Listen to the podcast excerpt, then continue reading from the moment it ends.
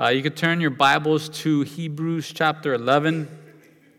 That's where we will start off this evening. Uh, but hey, let's pray. Lord, we just thank you so much for tonight, Lord. And uh, God, we just thank you for this season that we're in, Lord. Uh, I pray, Lord, that you'd be growing us, Lord, be growing our faith, God. Uh, help us, Lord, to take each thought captive, God, to trust in you more and more, Lord, and not to allow fear and anxiety rule over us, God. Uh, but may we allow you to rule over us, God, Lord. May you be our peace. May you be our cornerstone, God. May you be the rock that our lives are built upon, Lord, that no matter what storm may come, uh, Lord, we know that we can stay firm in you. Lord, fill us with your Holy Spirit now, Lord. Lord, help me. Apart from you, I can do nothing, Lord. So pray that as we go through your word, you'd be speaking to each and every one of us, Lord. And we do pray for those in the family, whoever is sick, Lord, whoever is ill, God, uh, whoever has uh, serious complications, Lord. We pray that you just be healing them and encouraging them in this season, Lord. So we just love you. We thank you, God. In your name we pray. Amen. Amen. Just continue to be in prayer for the church. Again, I think everybody knows it's like the whole world got sick all at once, right? Uh, the same week, uh, different people have croup, uh, not people, kids, babies have croup, right? Uh, they have strep throat, all sorts of sicknesses going out there. Again, be reminded the Lord hasn't given us a spirit of fear. Uh, but a spirit of power, love, right? A, sound mind, a mind of discipline. So just be praying for that. Uh, again, you could continue to be praying for me. I was wrestling with the Lord all about two weeks ago that we should have been closed, shut down, give everybody a day of rest on December 26th. I was wrestling with the Lord, thinking, ah, people are going to think we're a bunch of wimps if we take the day off early, right? Uh, but that's totally the call I should have made. So you could keep praying for me as well, just to continue to hear from the Lord and be that man of faith. Uh, but here we are tonight and want to take a little break from Leviticus and uh, be concentrated on what we're trying to go into the year doing and why are we doing that. I saw a great post and uh, it was convicting to me. It, it gave me three questions to ask myself as I end the year. The very first question is How is your walk with the Lord?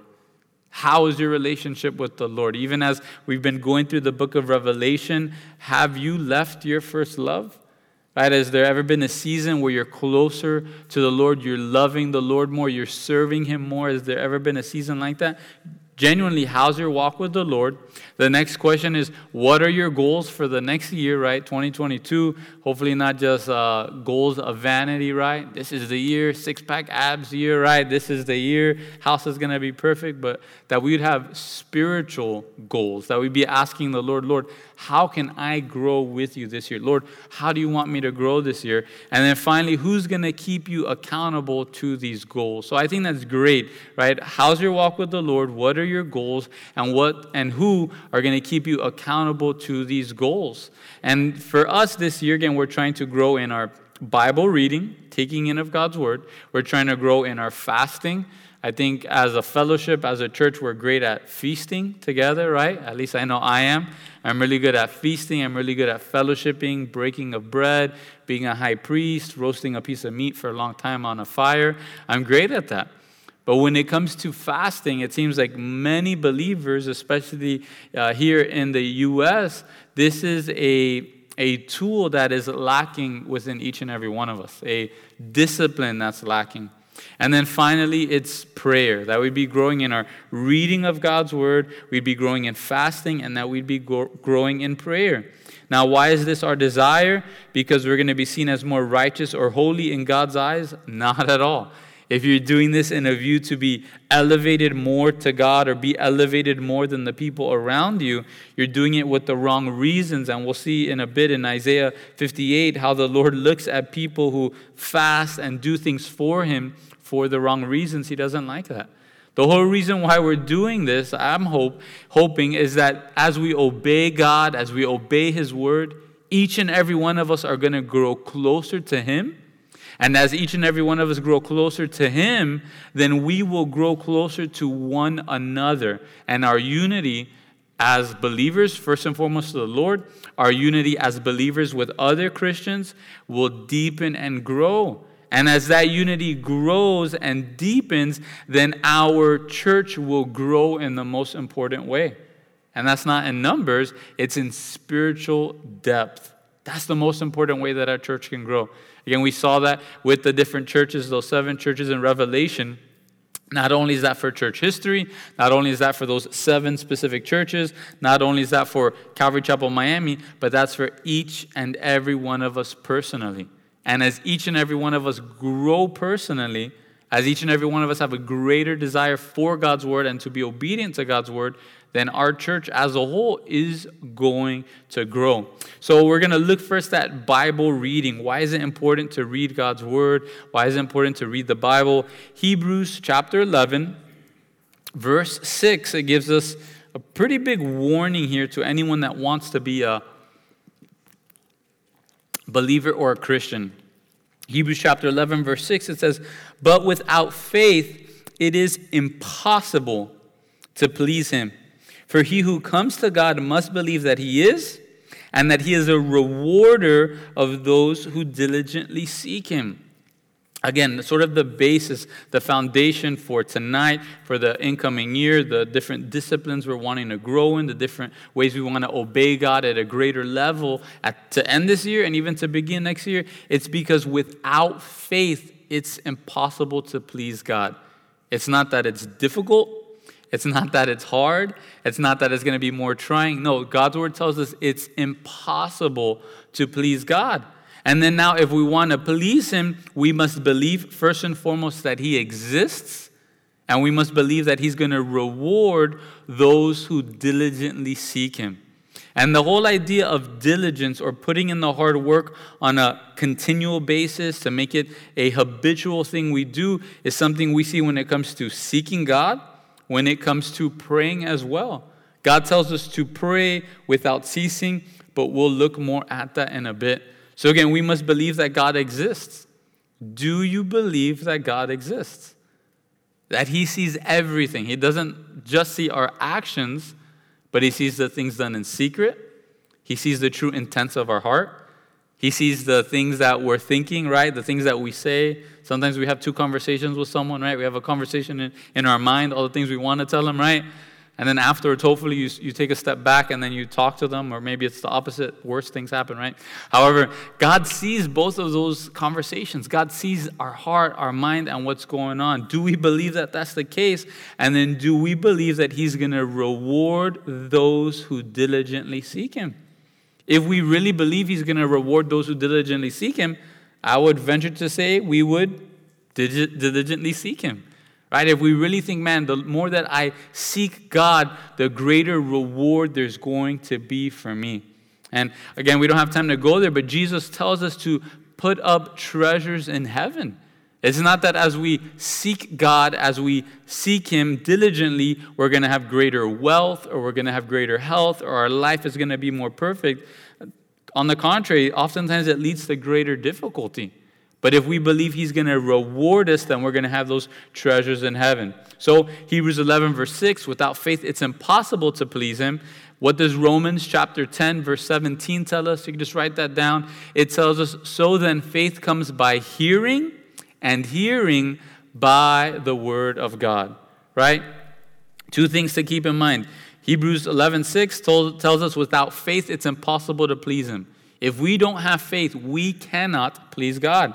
Then Romans 10 17 tells us, hey, how do you grow in faith? How do you receive faith? It's by hearing and hearing the word of God. Let's go to Psalm 119. Psalm 119, a great chapter. Um, I encourage you, if you're just afraid, right? Everybody has the jokes. Hey, I'm going to share a quick Devo. Let's turn to Psalm 119, right? Those Christian jokes and whatever. But Psalm 119 is just a great and incredible portion of Scripture because it's talking about the Word of God. Again, one of the most important things that we have and that we possess. It's important to know, even as we're going to see time and time again, that we need to be hearing God's word. We need to be hearing God's word. We need to be hearing God's word. In this time period, many people did not know how to read and write. So the way they would take in God's word would be to go to group readings, they'd go to the synagogue, they would go together and gather with other brothers and sisters, and that's why we need to be hearing and taking in God's word. Now, hopefully, most of us were here and we're blessed, we're able to read and write, so we should be working to read our Bible. And I encourage you, if you can, if you're not going to annoy someone around you, or maybe you should annoy them, right? Read your Bible out loud. When you read your Bible out loud, it's going to help you to focus a whole lot more. Because if you're not, if you're like me and it's early in the morning and you didn't have enough coffee and you're reading in your mind, you're reading in your mind, you're reading in your mind, man, did I take out the garbage? Where's so and so? Man, so and so, I paid for their meal. They said they're going to pay me back. They never pay me back, right? Our minds can wander. But if we sit down and we read God's word out loud, it's going to help us to focus in all the more. But Psalm 119, I'll read verse 9 and then we'll jump over to verse 99. But Psalm 119, verse 9, it tells us, How can a young man cleanse his way? It's by taking heed according to your word. Again, as we live our lives as we've had a past before Christ, there is sin, there is perhaps things that we've picked up in our culture that are sinful, right? And how do we cleanse ourselves from these things? It's by taking heed according to God's word. That's to not only hear God's word, but to do it. Right? We don't have time to go to the, the, the parable of the house with the storm. To be able to have your house built upon the rock, it's not just hearing God's word, but Jesus says the one who built their house upon the rock is the person who heard God's word and does it. Again, as we're reading more of God's word this year, hopefully we're being more obedient to it. But there in Psalm 119, verse 99 through 105, it tells us, I have more understanding than all my teachers, for your testimonies are my meditation. I understand more than the ancients because I keep your precepts. I have restrained my feet from every evil way that I may keep your word. I have not departed from your judgments, for you yourself have taught me. How sweet are your words to my taste, sweeter than honey to my mouth. Through your precepts, I get understanding. Therefore, I hate every false way. Your word is a lamp to my feet and a light to my path. So, again, the psalmist here is telling us that if we want to grow in understanding, if we want to grow in our knowledge, if we want to grow in our wisdom, it's by taking in God's word.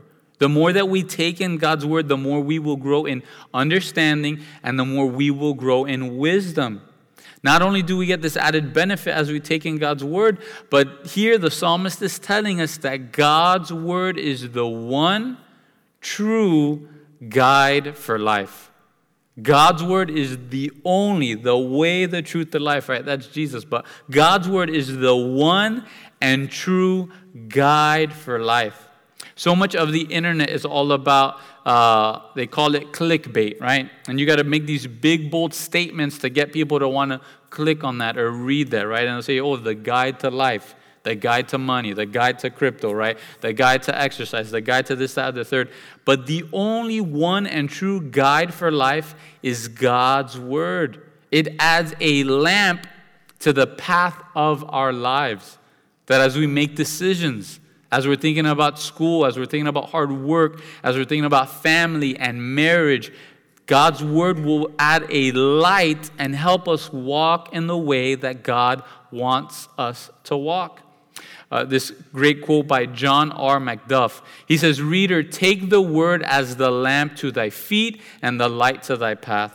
In days when false lights are hung out, there is the more need of keeping the eye steadily fixed on the unerring beacon.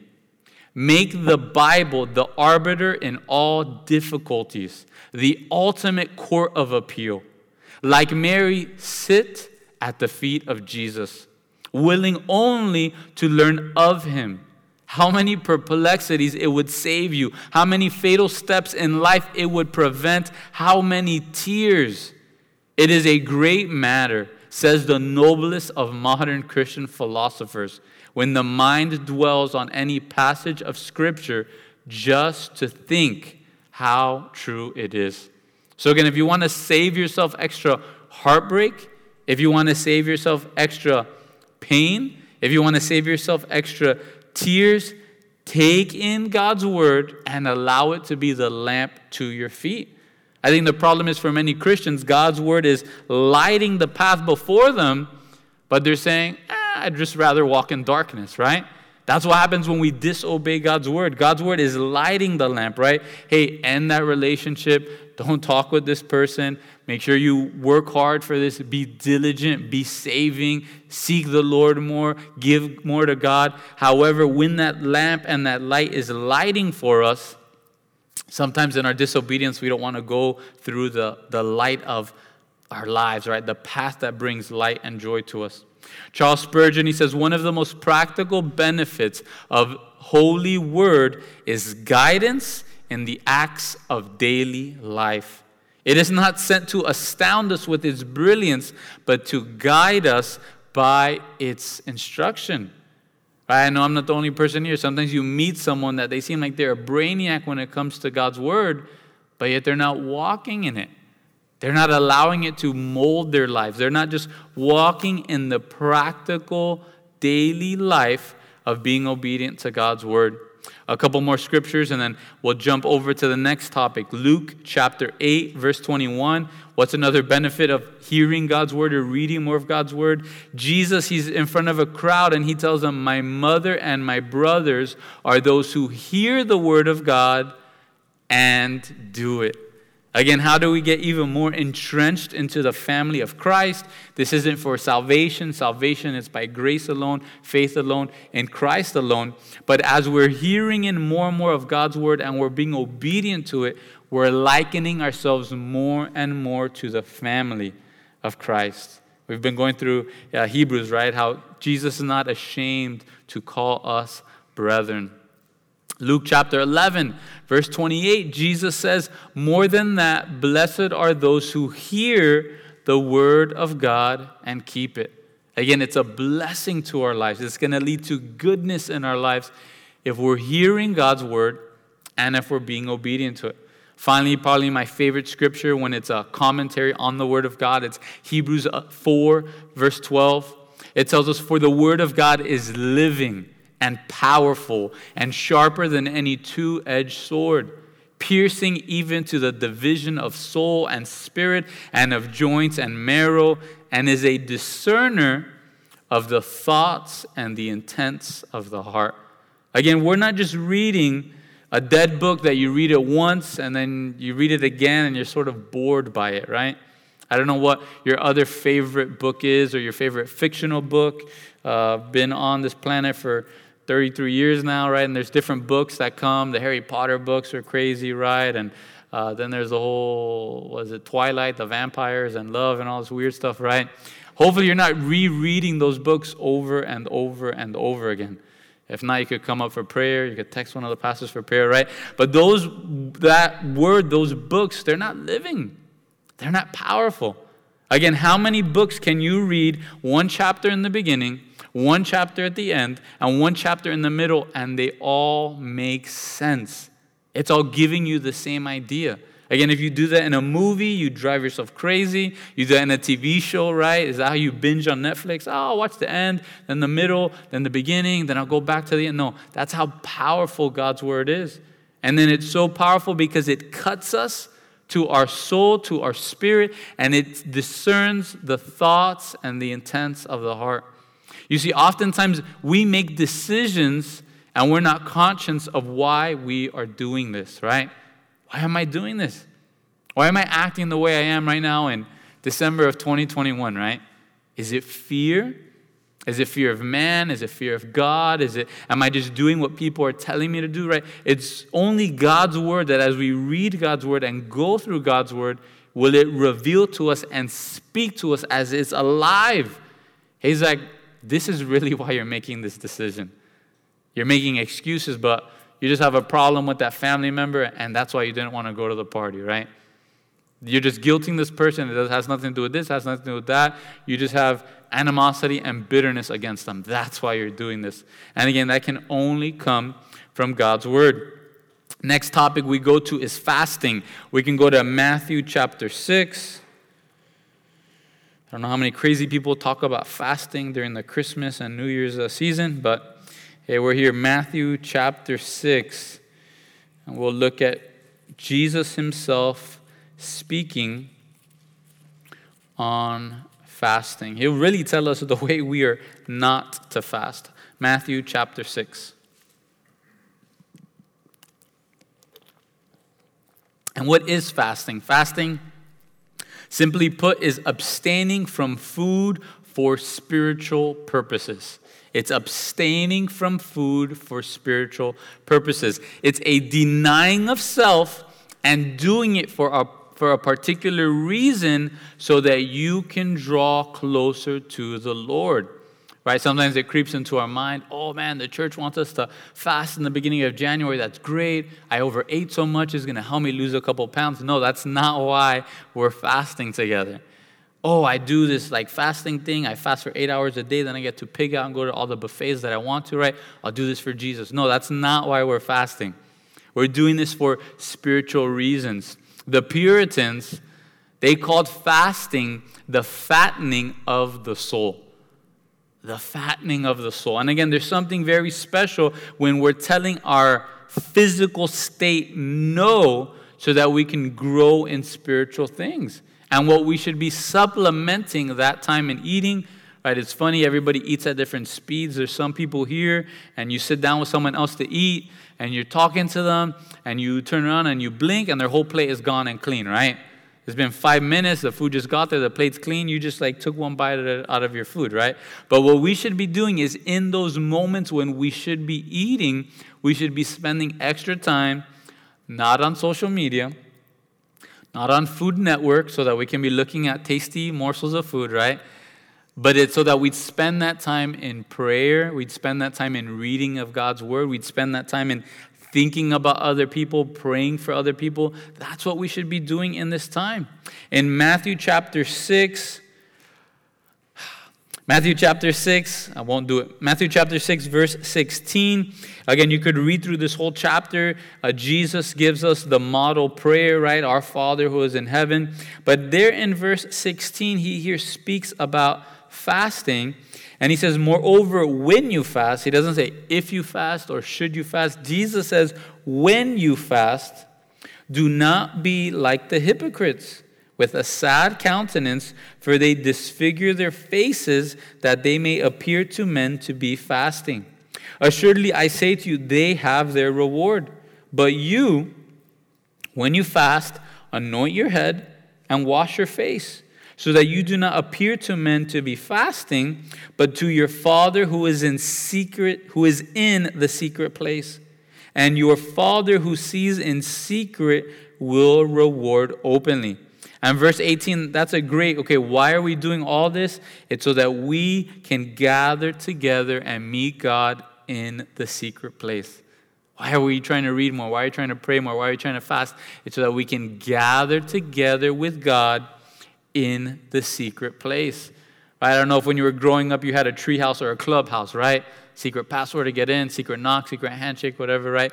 This is speaking to us that God, He has a secret place that we can be diligent to seek Him and we're going to find Him. But here in this secret place, it tells us the whole reason, the whole point of fasting. It's to, in a sense, get the attention of God, to give ourselves to the attention of God. It's not to get the attention of men. This is what Jesus is here condemning.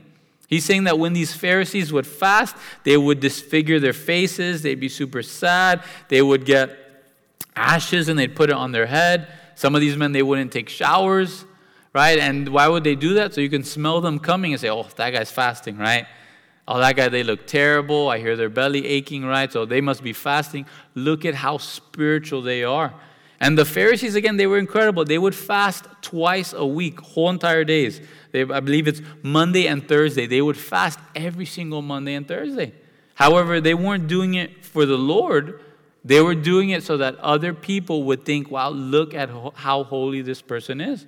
Or even worse, they would be doing it so that they would feel better about themselves. So that they would think, man, I'm much more holy than servant so and so, or saint so and so, or brother so and so. Again, we should be fasting to be able to say no to our flesh so that our spirit would grow in being able to hear that still small voice a little bit louder. I think the problem for many believers today, and I think that's a good that's a good problem, right? Is some believers we've gone to the other end of the pendulum, right? That I don't I haven't seen someone in a long time try to act like they're fasting, right? Or make everybody know that they're fasting. But sometimes we take this verse to the other extreme that we're even fearful of telling people that we're not fasting. Right? You're at lunch with someone else and like, hey, you want to eat? Like, no, no, no, I don't no, it's okay, right? And you just run out of the other room, right? Man, what's wrong with that person, right? We shouldn't do that either. I love Chuck Smith. He says, when you're fasting, be natural. Just be natural. Be yourself and have honest conversation, right? If you were speaking to a Muslim and it was Ramadan or a season of fasting, they'd have zero fear telling you that they're fasting and the reason for their fasting. We as believers, we shouldn't be fearful of that. We can be honest with our coworkers, our family members, our friends, the person at Publix, right? Hey, why you have no meat in your car? I'm gonna be. You could pray for me a little bit extra those ten days, right? Hey, why why are you doing this fast, right? Man, it's because I just want to hear God a little bit more. I want to say no to my flesh, and I want to hear Him a little bit more. Chuck Smith, right? He said, "Be natural." He says people are afraid of being regarded as miserable because a Christian goes to the other extreme. Don't be so fearful of that. In order to not look sad, you need to not put a grin on your face. You don't have to act like you're the happiest person in the world because you're fasting. And finally, he says, the interest in the opinion of others is wrong on one end of the spectrum or the other. Don't worry about the impressions you're making. Just give yourself entirely to God. In this season of fasting, in the season of reading, it's not about putting it on social media. If you want to do that, that's fine. It's all about being concerned about pleasing God. And that's what we should be asking ourselves, right? There's some people in the family, they're diabetic. They, they cannot not eat food. It will do damage and harm to their physical state. There's some Christians, right? They get a little overzealous and over spiritual. They say fasting is only about food. And I don't think that's the case. I think many of us, we would benefit from taking time from fasting from social media, right? Or fasting from the news, fasting from fighting with a spouse or complaining about someone, someone else. There are other things that we can fast from that, if we're honest, some of us, we look at our phones a whole lot more than we eat on a daily basis, right? And some of us, if we would supplement all that time we waste on social media to reading more of God's Word, man, you'd be done reading the whole Bible in a month, I would think, right? Some of us. But again, you got to pray and seek the Lord. Maybe even talk to your doctor. Hey, is, am I healthy enough to do this? Am I good enough to do this? Try. You don't have to be completely perfect. In Isaiah 58, we could turn there quickly.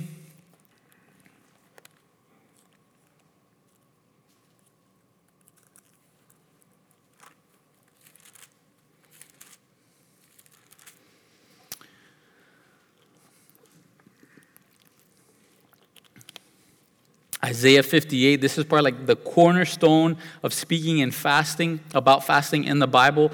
And then Matthew 6, right? The Lord's Prayer is another big area speaking of fasting. And then the final one is probably the disciples when they're having that difficulty freeing that young boy from demon possession, that Jesus heals him. And then Jesus tells them, hey, this kind can only come out by prayer and fasting. We don't have time to go there, but even as you're turning to Isaiah 58, Jesus is telling them there that there are this specific type of demon can only come out by prayer and fasting. Now, is that, oh, the more I pray and fast, I'm going to have like more spiritual superpowers and I'm going to be able to do more and more? No, what Jesus is really telling them is hey, the reason you weren't able to do it is because you were not spending time with me.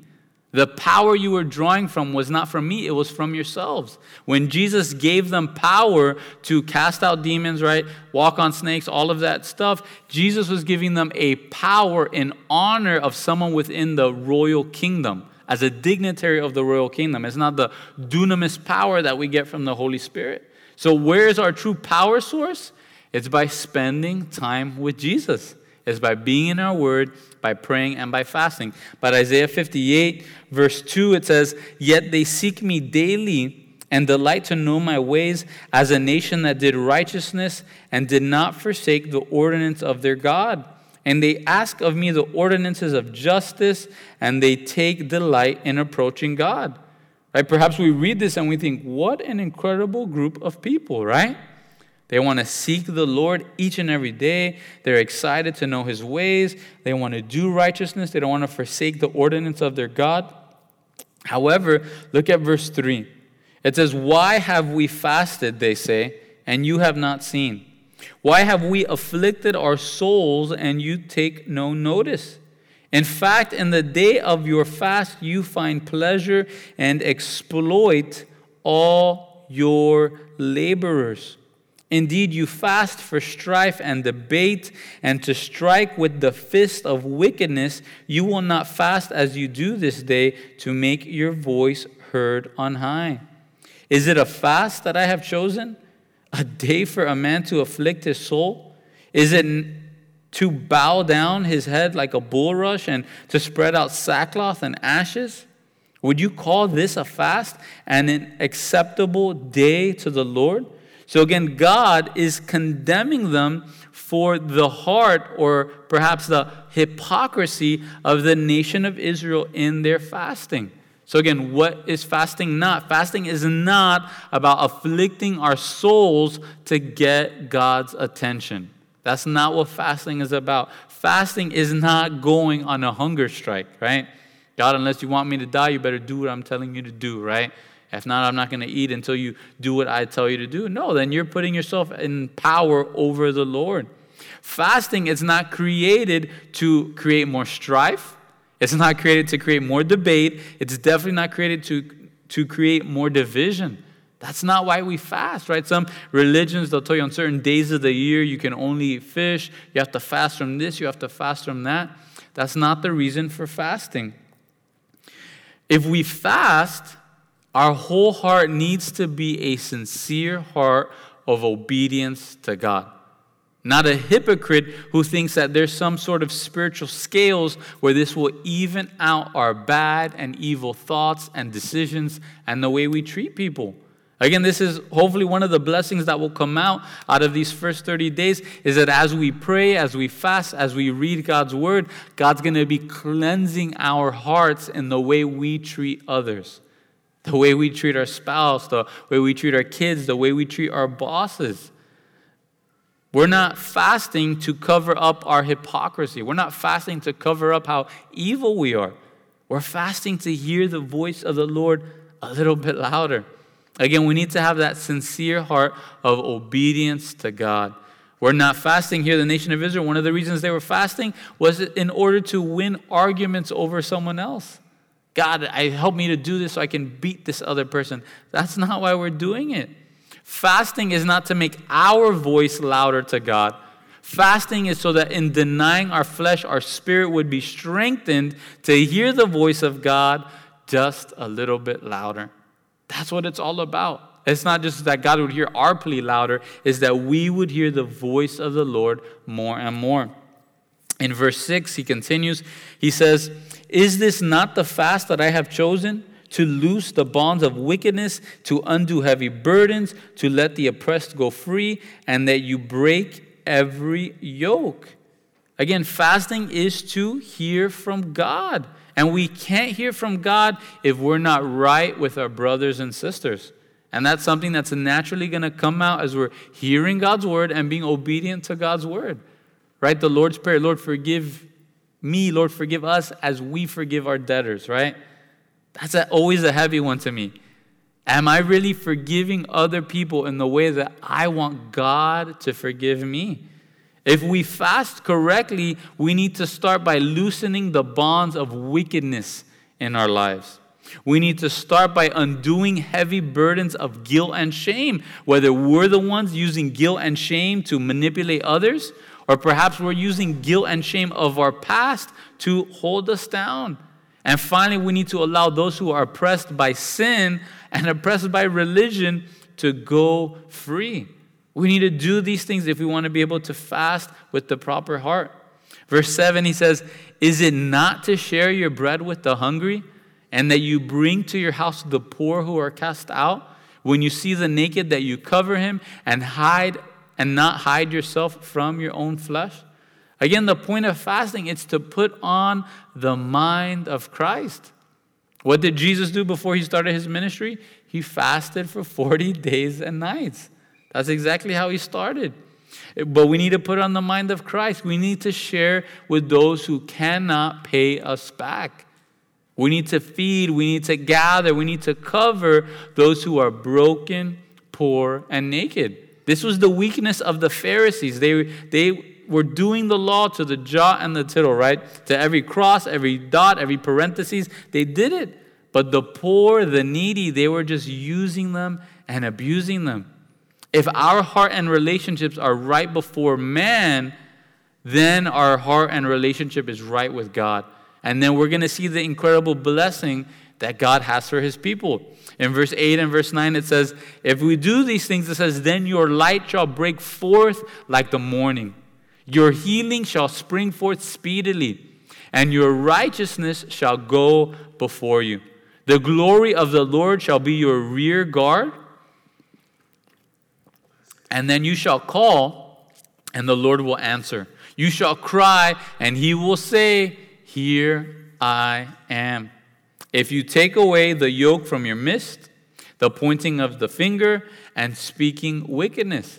Again, once again, here God says, Hey, if you do these things, look at the mighty way I'm going to work on your behalf, but you got to address the sin in your life. You got to address these things. All that we're trying to do in this season should lead to more holiness in our lives. Here in verse 9, God asked them to stop three more things and continuing their fast. Number one is to stop oppressing others, take that yoke away. Are you oppressing someone in your life? Uh, I don't believe in that. Maybe as a parent, you're manipulating your kids to do what you want them to do instead of doing what God has called them to do. Maybe as a wife, as a husband, you're manipulating people. Maybe as a business owner, you're oppressing the people that work for you, right? Whatever that may look like in your life, take that yoke away from people. What's the second thing? Stop pointing the finger, right? What has the last two years taught us? If I get sick, it's everybody else's fault except mine, right? Something bad happens to me, it has to be someone else's fault. Who done it? Who did it, right? That's not what it's about. We got to stop pointing the finger for our sicknesses, for our sin, for our life, for the state that we are in. We have to take ownership for our sins and our life and our decisions. Here, God is telling them, stop pointing the finger. Finally, stop speaking wickedness. Right? God's word tells us from the overflow of our heart, the mouth speaks. What's our speech like? Are we saying, yeah, I'm fasting with the church for these 30 days, but we're cussing up a storm? Or we're singing the songs to our favorite, uh, we're singing the lyrics to our favorite songs that are filled with innuendos and expletives? Right? We need to stop speaking wickedness. Perhaps it's gossip, right? We're not talking to other people to pray for someone else that's sick. We're just like spreading the gossip mill, right? Maybe you got it from so and so. Maybe it says, no, we should be praying for one another, right? What a cruel and twisted world we're in that Christians are looking to blame others for sicknesses when Christians, for the last 2,000 years, have gone into the sick wards to help the people who are sick. That, that was our role. Now we're just looking to blame others. Again, we need to stop speaking wickedness. I pray that at the end of this season, we would see more holiness and righteousness with the Lord our God. That we would be like Peter and the disciples in the book of Acts, that people would look at us and our lives and that they would know these men have been with Jesus. That our prayers would be changed to His will and that we would see them answered. That our lives would be full of the light of Christ and that we would be filled with the healing, righteousness, and glory of God. I pray that's what we see at the end of this. That when we cry out to God, He will answer here I am. Again, that's my heart. That's my prayer. If you're saying, man, why should I do this? Write down verse 8 and 9. That, that's hopefully our, our hope and our desire as we're entering the season to try to press into the Lord a little bit more. Finally, the topic of prayer. We could turn to what's the biggest one here? Let's turn to Matthew 14. And then after Matthew 14, we'll turn to Colossians chapter 4. But Matthew 14 And the whole mindset, the whole idea of prayer, we see all over the Bible from Genesis to Revelation, even in the tabernacle, the incense, the offering, the burning, the sweet smelling aroma. Again, it's talking about our prayers. And again, praying, it's difficult because it goes against every part of our flesh. It goes against the part of our flesh that wants things done in an instant. It goes against the part of our flesh that wants to be entertained. Right? It goes against the part of our flesh to do things that are fun. It goes against every part of our flesh. Right? We're growing the prayer meetings, there's more and more people coming, but man, if we announce there's a picnic, there's a concert, there's free food, there's a sporting event, right? We gather. We'll invite everybody, every believer that we can find. But if there's a prayer meeting, say, ah, right, I don't know about that one, right? I don't know if I can make that one. I'm a little bit busy that day fasting, but we need to do this more and more. John R. Macduff, quoting him once again, he says, Thou must be Moses pleading on the mount if thou would be Joshua victorious in the world's daily battle. If you want to be victorious in the daily battle that we're in, it all starts by being in prayer. And you think of the mighty men of God, I don't think any of them would say their prayer life was exactly what they wanted. Even men that would pray for three hours a day, five hours a day, they would still say, Man, I need to pray more. I need to spend more time in praying. And you think of all the mighty men who were men of prayer, guess who was probably the biggest man of prayer in human history? Jesus himself in Matthew 14. Hopefully you're there. Matthew 14, verse 22 and 23.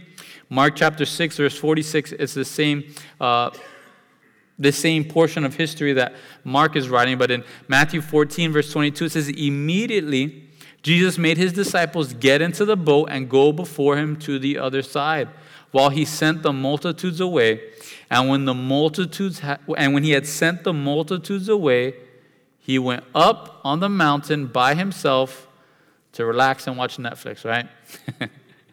he went up onto the mountain, just veg out and watch some YouTube. No, after a hard day of ministry, he sends the disciples away. He finishes off the ministry, he closes the building, right? And then he gets away to pray. Again, Jesus was a man of prayer. In Luke chapter 6, verse 12, you could just write it down. It says, Now it came to pass in those days that he went out to the mountain to pray. And he continued all night in prayer. Hey, when was the last time you spent all night long praying, right? When was the last time you greeted the sun as it rose, saying, Hey, I've been here waiting for you. I've been praying and spending time with God. Again, each of us, myself included, we're going through these things. Again, maybe it's all my fault, right? These are the areas I need to grow in. Man, we need to pray more.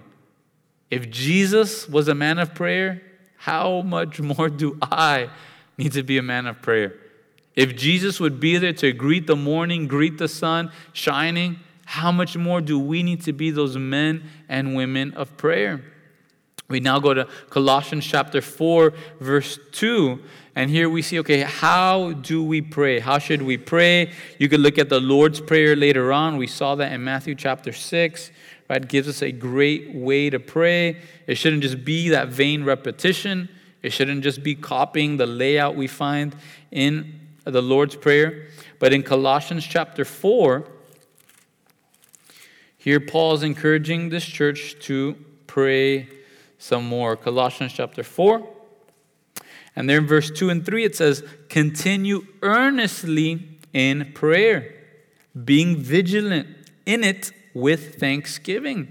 Meanwhile, praying also for us that God would open to us a door for the word to speak the mystery of Christ, for which I am also in chains. Again, Paul, he tells them, continue earnestly in prayer. That is to be strong in persevering in prayer. That is to have persistence and fervor in praying. You see, for many of us, we throw up that one prayer and then we walk, we walk about, we go about our day, right? Right? Lord, thanks for the grub, bless it, amen, right? And we, we just go about our day. God bless my day. Help me, Lord, help me have no bad dreams. Uh, keep the house safe. Amen, right? But here, what Paul's asking them is to be strong, having persistence and fervor in prayer. It's not just throwing up one prayer here and one prayer there, but it's being consistent. It's going to the Lord over and over and over and over again. Charles Spurgeon, he says, Heaven's gate is not to be stormed by one weapon, but by many. Spare no arrows, Christian. Watch and see that none of the arms in thy armory are rusty. Besiege the throne of God with a hundred hands, and look at the promise with a hundred eyes. You have a great work on your hand, for you have to move the arm that moves the world. Watch then for every means of moving that arm. See to it that you apply every promise, that you use every argument, that you wrestle with all your might. Again, this is a great idea of how we should be praying with all that we got in persistence. There's a couple portions of scripture where even Jesus tells us through parables that we need to pray with persistence. You can turn to Luke chapter 11. Again, this was just even in my devos this week. What an encouragement. Luke chapter 11. We don't have time to look at all the different parables on prayer and persistence we should have in prayer. But in Luke chapter 11, verse 1 through 4. Again, that's the Lord's Prayer once again. In verse 5, here he goes to the parable and he says, Which of you shall have a friend and go to him at midnight and say, Friend, lend me three loaves? For a friend of mine has come to me on his journey, and I have nothing to set before him. And he will answer from within and say, Do not trouble me. The door is now shut. My children are with me in bed. I cannot rise and give to you. I say to you, though he will not rise and give to him because he is his friend, yet because of his persistence, he will rise and give him as many as he needs. Then in verse 9, right, it tells us, You say, Ask and it will be given to you. Seek and you will find. Knock and the door will be opened. For everyone who asks receives, and he who seeks finds. And to him who knocks, it will be open. If a son asks for bread from any father among you, will you give him a stone? Or if he asks for a fish, will he give him a serpent instead of a fish? Or if he asks for an egg, will he offer him a scorpion? If you then, being evil, know how to give good gifts to your children, how much more will your heavenly Father give the Holy Spirit to those who ask him? Again, we need to pray with persistence. Now, what is prayer? Is this like an okay, we're, we're back to the we're back to the picketing right and telling God, hey, you have to do this for us. Is that why we're doing it? We, we got the hunger strike. Now we're going to keep annoying him till he does tells till he does what we tell him to do. Luke chapter 18, again, the same idea there. Luke 18, verse 8, Jesus says, I tell you that he will avenge them speedily. Nevertheless, when the Son of Man comes, will he really find faith on earth? And our God, right, Jesus promises us that if we ask anything in his name, he will do it. So, so why is this, right? He tells us whatever we ask in his name, he's going to do it. But then he tells us we need to pray with persistence over and over and over again. See, oftentimes in scripture, Jesus has people wait. He has people wait. And they're crying out for the same thing over and over and over again. But Jesus is having them wait. And oftentimes in that season of waiting, the Lord is sharpening us. The Lord is revealing to us the intents of our heart is hey, is this prayer really a holy prayer? Is this prayer really according to my will, or do you just think that person's pretty and you want to marry them, right? Oftentimes, God is working in our heart so that our will will line up with His. And that's the whole point of prayer. It's not God, my will on earth as it is in heaven. No, Lord, your will on earth as it is in heaven. Lord, your will in heaven, everything done in heaven is according to the will of God. Here on earth, there's a season where He gives people, right, that freedom, that choice to do evil, to do as they please. But one day, every knee's going to bow, every tongue is going to confess. We need to continue in prayer. Daniel, he was seeking from the Lord, fasting for 21 days. And when the angel finally came, he declared to Daniel that from the first day that he sought the Lord for understanding, the angel was dispatched with an answer. But he was detained by the powers of darkness that controlled Persia until he was delivered by the great angel Michael. What would have happened if Daniel had not continued in his 21 day quest? Right? The battle that we're in, it's a spiritual battle. We don't see everything that's going on. You could think of Hannah with Samuel, how she was pleading with the Lord over and over and over again for a son. But perhaps the Lord was working in her heart to get to the point where, Lord, if you just, Lord, if you just give me a son, Lord, I'll give him back to you. And that's when the Lord's like, all right, Hannah, now your heart is ready and right for this miracle to be had and this miracle to be done. You can think of Jacob wrestling with the Lord, give me a blessing, give me a blessing, give me, give me a blessing. And Jesus waited and waited and waited till he knocked out his hip socket, right? And that's when the Lord gave him the blessing. So oftentimes God has us in this battle, maybe to see if, is, if we're really doing it because we love him. Are we doing it because he's just our genie? He's not a genie. He's God. We're not. We don't pray to change his mind or change his will. And again, I encourage us to not just be praying prayers for comfort. Oftentimes, our prayers, though they be good, though they're important for dignitaries and for our nation and for our country and for our economy, oftentimes those prayers are just for our comfort. Lord, heal a miracle so my life will be more comfortable and my kids will be more comfortable. Oftentimes, that's the true root of those prayers. Maybe not for you guys, that's just my evil heart that wants comfort, right? But that we be praying more, Lord, your will be done. What's your desire, God? Are we in a season that, Lord, you're pouring out, not pouring out your wrath, but in a sense, you've taken away that extra grace upon America because of our decisions and because of the way we're living. Lord, strengthen our church, strengthen my kids, Lord. Strengthen us to be those Daniels, the Shadrach, Meshach, and the Abednego. Right? You think of Jesus as he's going to visit Lazarus. He waits two days on purpose. He could have gone there the two days before and he could have healed, right? He could have healed Lazarus. Everything would have been cool. But he waits two days Mary and Martha come, they're pretty angry with him. They say, He's dead because of you, because you were late in coming. And then what does Jesus do? He raises him from the dead. So sometimes God delays answering our prayers because He's sharpening us. He's having us look at the intents of our heart as we go through God's word so that our will would be lined up with His. Or sometimes He's waiting because He wants to show us a greater power, a greater version of Himself, a greater answer to prayer quickly trying to wrap this up. In Ephesians chapter 6, we get this famous portion of Scripture. I think this is every little boy's favorite portion of Scripture, right? It's the armor of God, and we got helmets, we got swords. We have this great apparel to fight in the battle that we're in, that we could withstand the fiery darts of the enemy. But in Ephesians chapter 6, notice this. I don't know if you've realized this. It's all sort of fueled by prayer. In Ephesians chapter 6, verse 18, it tells us praying always with all prayer and supplication in the Spirit, being watchful to this end with all perseverance and supplication for all the saints. And for me, that utterance may be given to me, that I may open my mouth boldly to make known the mystery of the gospel, for which I am an ambassador in chains, that in it I may speak boldly as I ought to speak. I don't know if you realize in Colossians, at the end of Paul saying, hey, you got to pray more earnestly, it's the same prayer attached at the end.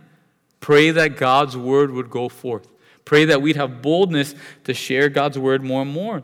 But again, the armor of God, it's sort of all fueled by praying always with all prayer and supplication in the Spirit. Back in uh, Colossians chapter 4, right, we read, continue earnestly in prayer. The second half of that is being vigilant in it with thanksgiving. So we looked at that again, that perseverance. We need to be strong in persevering to prayer. We need to have persistence and fervor in praying. We need to be that neighbor that keeps banging on the door. Hey, I need bread, I need bread, I need bread. That's who we need to be. But now, the second half of that is to be vigilant in it with thanksgiving. N.T. Wright, he says the connection here with thanksgiving may suggest a threefold rhythm intercession, then watching for answers to prayer, and then thanksgiving when answers appear. You see, sometimes we're praying, God answers our prayer, and maybe not you guys, but I just think, oh, what a coincidence. Look, it all worked out, right? Instead of saying, oh my goodness, look at what the Lord did. Instead of inviting other people and proclaiming, look at what God has done. Look how He healed this person. Look how He answered this prayer. That's one way to look at it. But another great way to look at it is that within our prayers, we should have thanksgiving and gratitude associated with all our prayers. Right? Maybe during the season of Christmas, you're a little bit sick. Christmas looked a little bit different. Were you angry and bitter with the Lord? Because as I was praying, I was reminded of the kids that are in Nicklaus Children's Hospital, right? Battling leukemia on Christmas Day. Are we annoyed because we have a, a, a, sore throat and we could have been with our families? Right? That we'd have thanksgiving and gratitude mixed with our prayers. In Philippians 4 6, right? Famous scripture on prayer. Be anxious for nothing, but in everything, by prayer and supplication, with thanksgiving, let your requests be made known to God. And the peace of God, which surpasses all understanding, will guard your hearts and minds through Christ Jesus. Again, as we take in more and more God's word, it increases our understanding, it increases our wisdom.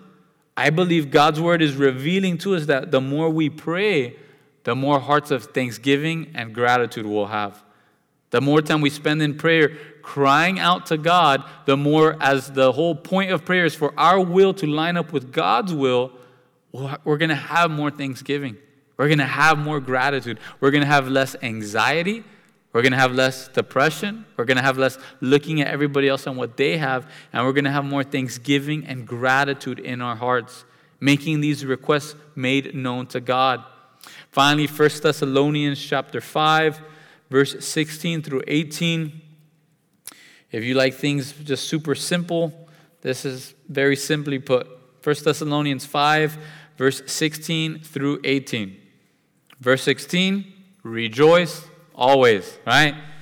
Tested positive, rejoice. Be grateful, right? Be grateful for what you do have. What's the next part? Pray without ceasing. Once again, being diligent to pray and pray and pray and pray. Verse 18, in everything, give thanks. Why? Because this is the will of God in Christ Jesus for you. Again, how simple for us. Rejoice always, pray without ceasing, and everything give thanks, for this is the will of God. Again, we should be so grateful, right? This virus, it doesn't really affect kids from the vast majority of kids, right? It doesn't seem to be as deadly as other diseases and viruses. It's getting a little bit more watered down. We should be rejoicing in that. We should be grateful to the Lord for that. But again, that we grow in each and every one of these areas. Not so that at the end of January or at the end of 2022, we, we come to God, hey, God, look, I read my whole Bible. Hey, God, I fasted for 30 days. Hey, God, I prayed. Now, God, what are you going to do for me? That's not the right way to go into this or thinking what this is going to do for us this is going to, again, once again, hopefully cleanse us. It's going to reveal to us the intents of our heart, the reason why we do certain things. It's going to put us up against the standard, not of our world or the people we don't like in this world or the evil people in this world. It's going to put us against the standard of Christ Jesus. As God tells us, Be holy, for I am holy. So, again, the whole point, the whole desire of this is that each of us would be closer and closer to the Lord. As each of us grow closer to the Lord, there's going to be a greater unity for us. And as there's a greater unity for us, as each of us are growing closer with the Lord, our whole church as a whole is going to grow in our spiritual depth. And in that, there's going to be many, many blessings. But hey, let's pray, and the worship team can come up. Lord, we thank you, God. Again, thank you, Lord.